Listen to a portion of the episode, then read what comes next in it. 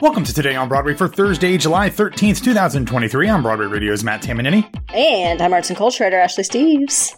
Ashley, we had a big day for us TV nerds yesterday when the 2023 yeah. Emmy Awards Good were stuff. announced. We will talk about those here in a minute. The thing is, we don't actually know if the Emmy Awards are happening in September like they're supposed to. Probably not. Yeah. Based on how everything only- is going so far, and now about to have SAG stuff as well. Yeah, so as of recording time, we were recording in the evening on Wednesday, obviously. Obviously, we know that the Writers Guild of America is currently on strike at 11.59 p.m. Eastern Time tonight, Wednesday night. The extension that was uh, originally negotiated between the AMPTP, which is the Association of Movie Television Producers, and the SAG AFTRA union, is set to expire. So by the time you hear this, if you hear it in the regular feed, there might be a strike with Mm-hmm. SAG. We don't know. Um, it had an overwhelming. Depends if Fran Drescher is still partying up in Italy with Kim Kardashian. Yeah, um, Kimmy. Um, so we'll see. Franny. So a lot of things are up in the air, and we will see what happens. But we will get to the Emmy nominations here in just a little bit. But of course, as a reminder. If you want to hear everything here on Broadway Radio before you can hear it anywhere else, head over to patreon.com slash Broadway Radio, broadwayradio.com slash Patreon. Now, actually, before we get into the Emmys, which is going to be the next story, I did want to circle back to something that we talked about yesterday. Yesterday, we mentioned the fact that the upcoming national tour of Funny Girl had announced its cast, and in the role of Fanny Brice will be Katerina McCrimmon. Now, at the time, we, you know, when we recorded this, it had come out just a little bit before we recorded. Um, there had not been much pushback on this casting, but in the hours and the, the the day since then, there has been a decent amount of concern about this actor's casting in the role of Fanny Brice that I wanted to address.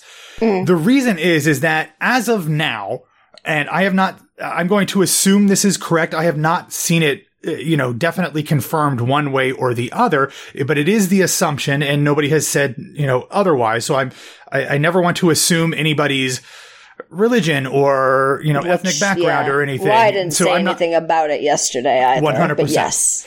yeah. A lot of people are discussing this, assuming the fact that Katerina McCrimmon is not Jewish. And uh, like I said, I've not heard anything that says that she is, so I'm assuming that that is correct.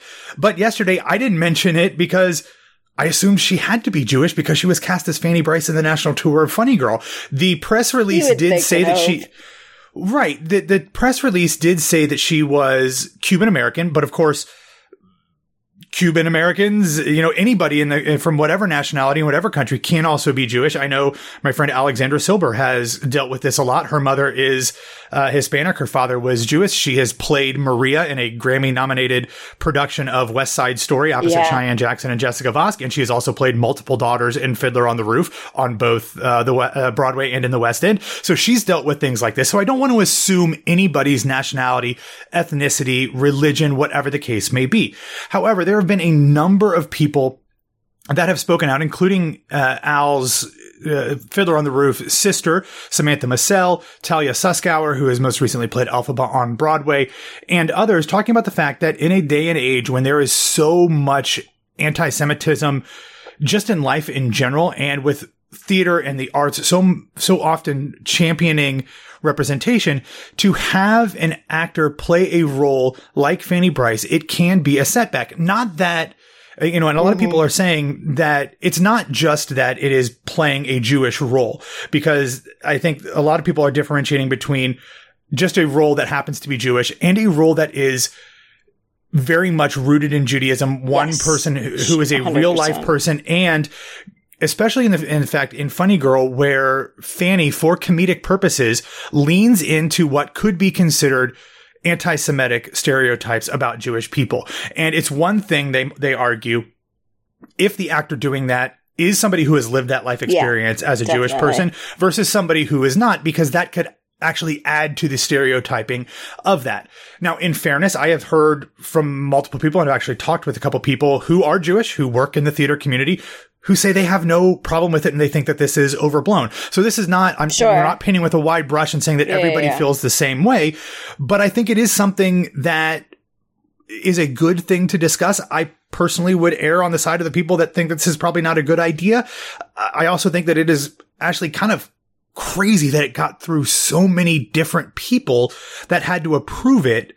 Um, for this not to have been considered. I mean, I'm sure it was considered, but they went forward Oh, anyway. sure. Yeah. It is, im- it is important to remember though, that because of, you know, laws, you are not actually allowed to ask somebody what their nationality is, what their religion is, what their sexual identification is, anything like that. Exactly. They can't ask that, but it is important to know that in the breakdown for this tour for the character of Fanny Brice, it says female, late 20s, 30s, Jewish, rises from humble beginnings to become one of Ziegfeld's biggest stars, a stark contrast from Ziegfeld's traditional showgirls, a tour de force, a great singer with strong comedic timing.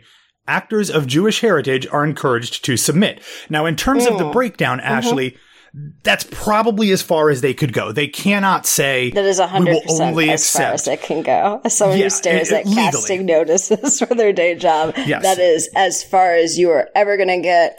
Um, there's also sometimes, depending, mm, casting directors will note that one thing over another is preferred, but it's more often than not strongly encouraged to apply. And the implication is there that we're trying to hire the people that we're strongly encouraging. Whether that happens or Right. not is an entirely different thing because money, for one, especially when you talk about like television and film and theater, it's just so many dumb factors. And it happens a lot. I mean, we talk about casting when it comes to, I mean, uh, another thing that I see all the time is if you're looking to cast somebody, somebody who's brown, we get a lot of Latinx people that end up in the roles and vice versa. Um, and things like that happened with Aladdin. It constantly happens all the time. Thankfully, less so, um, in recent years, but it's always going to be a conversation. And it's a conversation I hate having because things like this are so obvious to me that, yeah, Fanny Brice is Jewish and she should be played by a Jewish actor.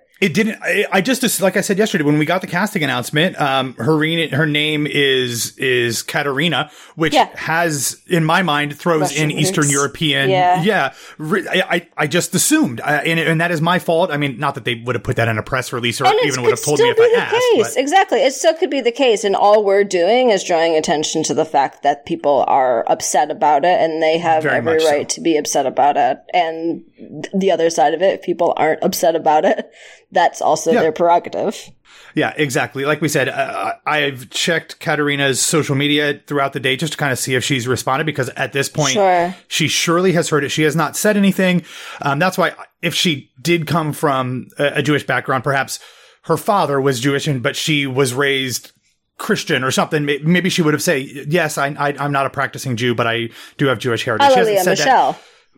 Right, exactly, absolutely. So, like, that is very much a possibility for, uh, in any case, just because somebody is not, you know, and that's another thing with, I think people get, get confused. And this is a legitimate question that I don't have the answer for. So this might get me in trouble or get me canceled that, that I just don't know. And this is a, a, an honest to God, good faith question.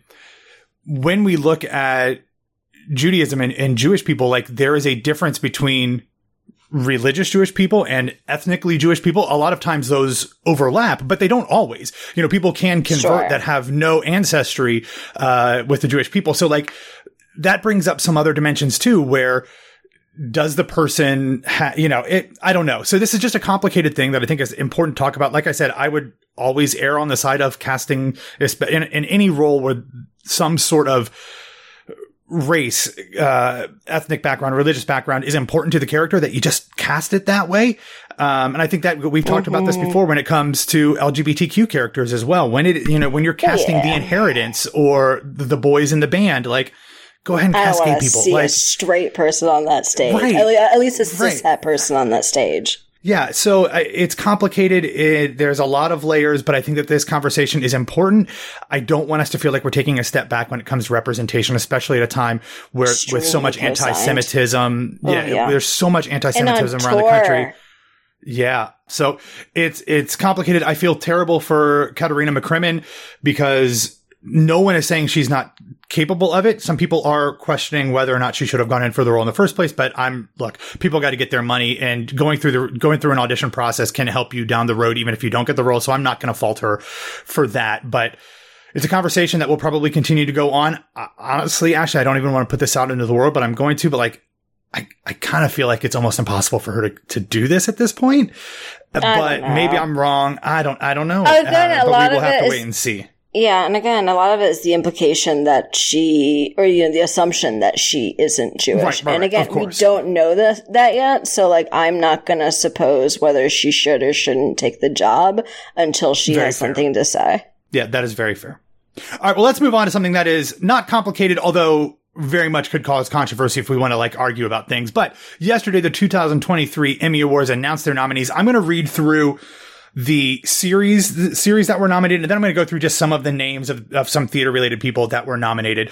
The best drama series nominees are Andor, Better Call Saul, The Crown, House of the Dragon, The Last of Us, Succession, The White Lotus, and Yellow Jackets. Any, what, what tickles your fancy there? Is there anything specifically mean, out of that list that you're rooting for? Gonna be Succession. It isn't even a Well, right. contest. That's Um, not what I'm- I asked. I didn't ask what was going to win because we know what's going to win. yeah. I mean, I'm I'm not a Succession person, even though I watched it, um, because I appreciate good writing and good acting, and that is what that show is. So I'm not going to be mad if Succession wins, but I did, however, finally start season two of Yellow Jackets last night, right before bed. So Yellow Jackets is on my brain. I mean. I can't comment. I'm only Okay. two All right. episodes in, so but I'm I'm very pro Yellow Jackets. But Succession's going to win, and it should win. So there you go. Yeah. All right, let's get into the best comedy series category. The nominees are Abbott Elementary, Barry, which I get it's a comedy because it's 30 Oh, minutes, but my God. God, how is that a comedy? Um, Yeah. Then we have season one of The Bear. Remember, season one of The Bear came out Ooh, in June of last year. Yeah. So it was after the Emmy deadline. So this most recent season that you and I have been talking about, Happy it won't be eligible till 2024. Um, but anyway, so we've got The Bear, then we have Jury Duty, The Marvelous Mrs. Maisel, Only Murders in the Building, Ted Lasso, and Wednesday.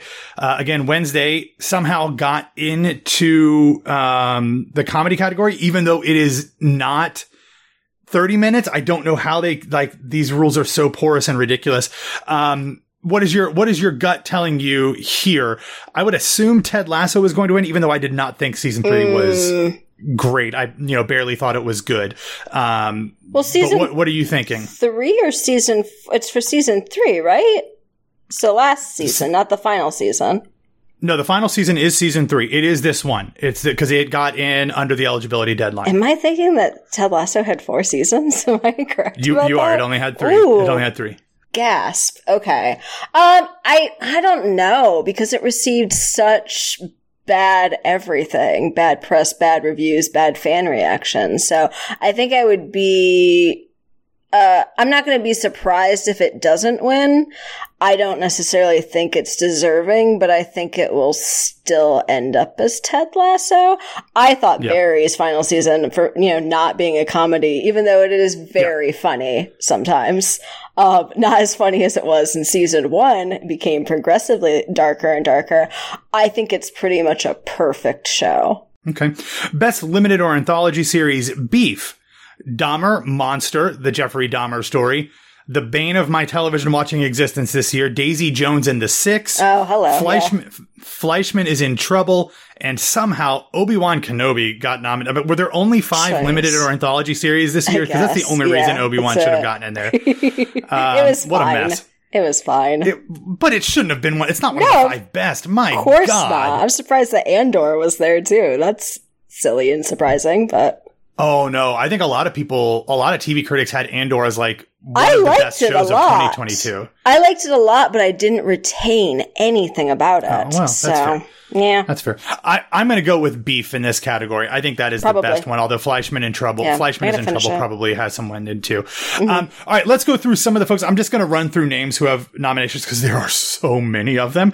Um, you've got people like Daniel Radcliffe. Michael Shannon, Jessica Chastain, Pedro Pascal in three categories. Yay. Three categories. that. You've also got. Brian Cox, Jeremy Strong, Christina Applegate, Rachel Brosnahan, Cheryl Lee Ralph, Hannah Waddingham, Martin Short, Annaleigh Ashford, Arian Moayed, Cherry Jones, Nathan Lane, Becky Ann Baker, uh, and more and more. There were some nominations in there for um, for Schmigadoon as as the show, Yeah. and and some uh, a lot of other really interesting things. The Carol Burnett 90 Years of Laughter variety series was was Yay. nominated. Beauty and the Beast, a 30th celebration, was also nominated. Hocus Pocus 2 was nominated. Julie Andrews was nominated as well. Um, As she just a, a well ton of theater people.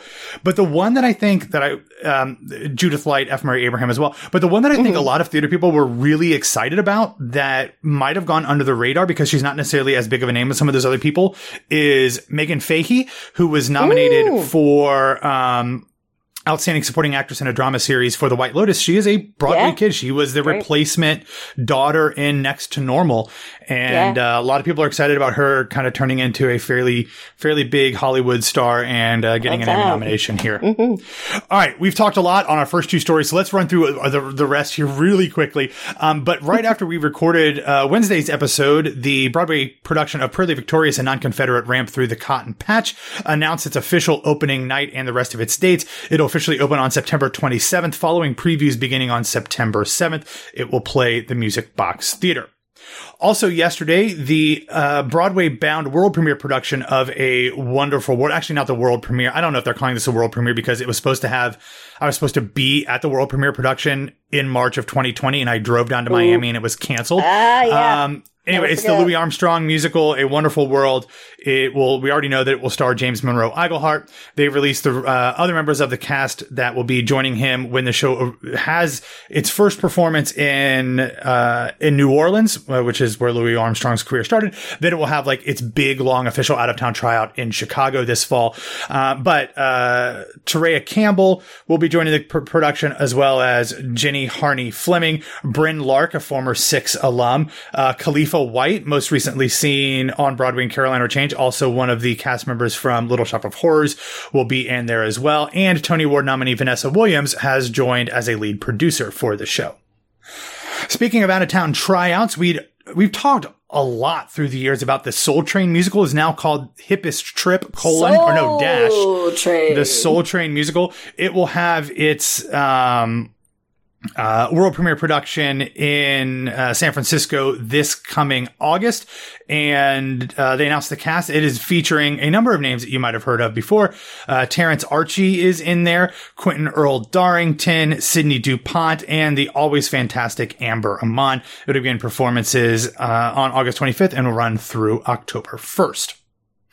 Then uh, we do want to point out that the current Broadway production of New York, New York received the ACCA Award for Outstanding Broadway Chorus from the Actors Equity Association. Uh, the annual award goes to honor the choruses and ensembles of original Broadway companies. Certainly think that this is is worthy of this, as uh, I think the Extremely ensemble is one of the strongest things in this show. All right, let's wrap up. No comment. I've, I've said enough. um, our feel good recommendation either feel good that you get to see this or feel bad that you don't have $7 million. Oh yeah.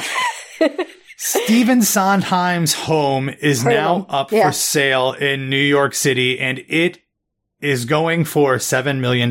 Yeah. You can see all of the pictures, a video walkthrough of the home.